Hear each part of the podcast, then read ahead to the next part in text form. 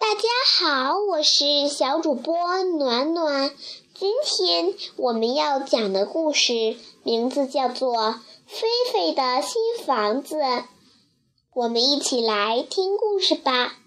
小鹿菲菲刚搬到森林中，需要盖一所新房子。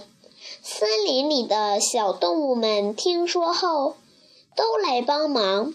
很快，大家就帮菲菲盖好了新房子。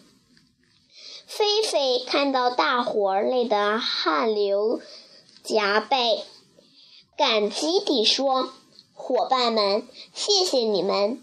等我把房子收拾好了，一定请你们来做客。”菲菲把新家精心布置了一番，漂亮极了。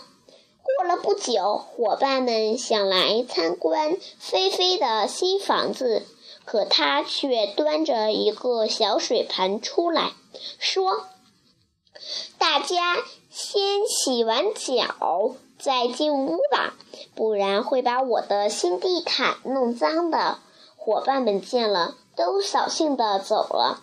从那以后，再也没有人去菲菲家了。菲菲独自住着她的新房子，感觉非常孤单。好了，亲爱的小朋友们，今天的故事讲完了，我们明天再见。